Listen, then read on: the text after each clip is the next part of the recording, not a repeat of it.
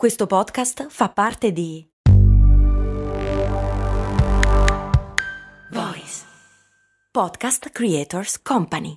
Forse alcuni di voi si ricorderanno quando non esisteva ancora WhatsApp e ci si passava le foto tramite Bluetooth avvicinando i telefoni. Veder materializzarsi un'immagine dal cellulare di un amico al mio mi sembrava una vera e propria magia. Una tecnologia che ha cambiato il mondo e che nasconde anche una storia interessante. Ehi, ma tu lo sai cosa potevi comprare nel 1860 con l'equivalente di 10 euro di oggi? Beh, potevi comprare una casa e nel 1950 una piccola barca. Negli anni 70, sempre con 10 euro, potevi comprarti un vestito elegante. E oggi, con 10 euro, cosa puoi comprare? Un chilo di pane, un kebab? Effettivamente non un granché, ma puoi comunque investirli per il tuo futuro. Come? Beh, su Scalable, un'app che ti mette a disposizione gli strumenti essenziali per costruire una cultura del risparmio. Ti consente di investire in modo flessibile in azioni ETF e fondi creando piani di accumulo automatici a partire da un solo euro. Quindi con 10 euro diciamo che siamo proprio alla grande. In più con Scalable puoi iniziare il tuo percorso di investimento in piccoli passi, approfittando di una sezione dedicata all'apprendimento dei principi base degli investimenti. Amplia le tue conoscenze finanziarie e fai crescere i tuoi investimenti nel tempo. Scopri Scalable per i tuoi investimenti. Link in descrizione.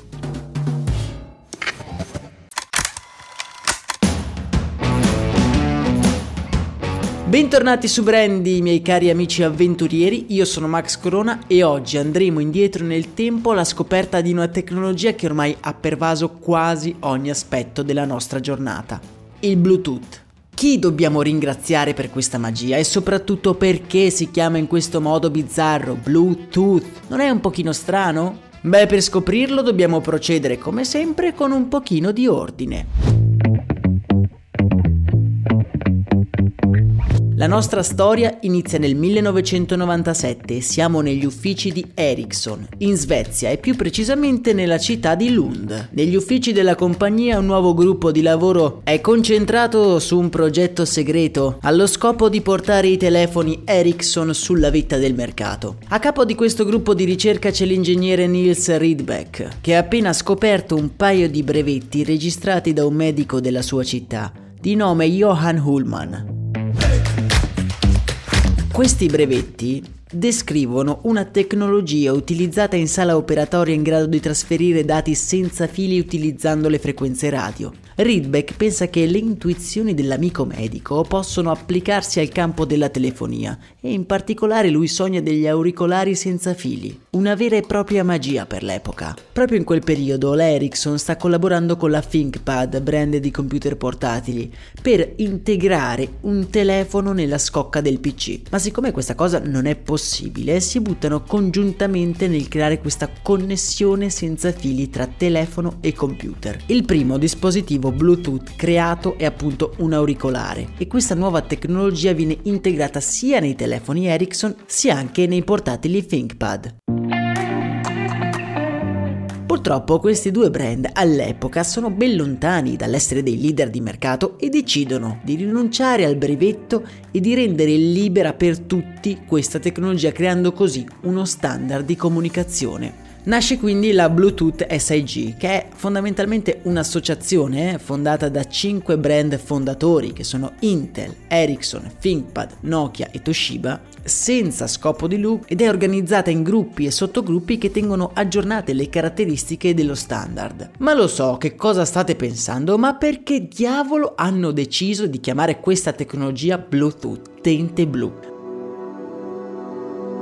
Beh, in realtà il nome Bluetooth era solo un nome provvisorio dato al progetto. Uno degli ingegneri che per primi lavorò a questa tecnologia, un tale Jim Kardach, propose il nome nel 1997 dopo aver letto il romanzo storico The Long Ship, nel quale si racconta la storia del re danese Arnold Goldson, detto appunto, pensate un po' Bluetooth, capace nel IX secolo di riunire sotto un'unica corona tutte le tribù danesi. Proprio come Arnold, anche questa nuova tecnologia, il Bluetooth, mirava a connettere insieme non più popoli ma più dispositivi. Ora però io vi conosco, miei cari avventurieri, io so che la vostra curiosità è stata inesorabilmente stuzzicata. Ma come mai questo Aaron Godson era chiamato Bluetooth, dente blu? Beh, al riguardo ci sono numerose leggende. C'è chi sostiene che fosse molto ghiotto di mirtilli e che quindi i suoi denti erano molto spesso colorati di blu. Oppure che si dipingesse i denti di blu prima di andare in battaglia per incutire timore agli avversari. Ma tra tutte queste teorie la più accreditata è che lui avesse un dente morto in bella vista, uno degli incisivi, e che quindi venisse appellato con il nome di dente scuro oppure dente blu.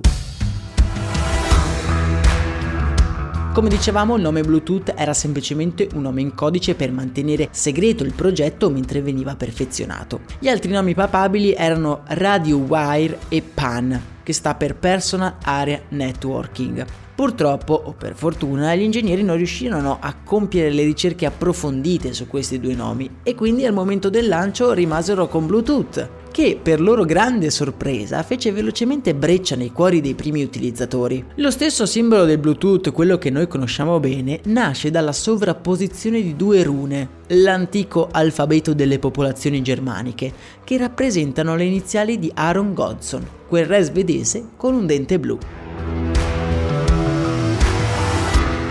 Negli anni il sistema Bluetooth è diventato lo standard di trasmissione dati a basso raggio e il suo funzionamento è tanto semplice quanto efficace. Il Bluetooth funziona secondo il semplice principio di inviare e ricevere dati sotto forma di onde radio. Quando due dispositivi stanno cercando di essere accoppiati, stanno effettivamente cercando una frequenza comune attraverso la quale possono inviare e ricevere dati.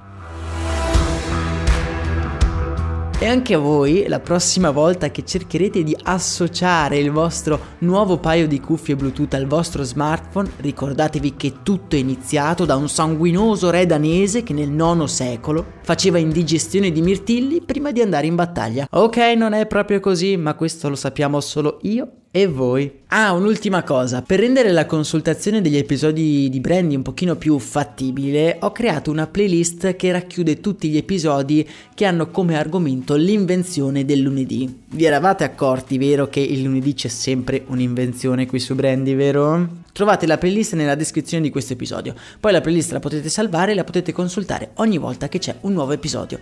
Spero vi possa tornare utile per creare un po' di ordine. Per oggi è davvero tutto, noi ci sentiamo domani e augurandovi una giornata piena di avventure, io vi abbraccio forte. Un saluto da Max Corona.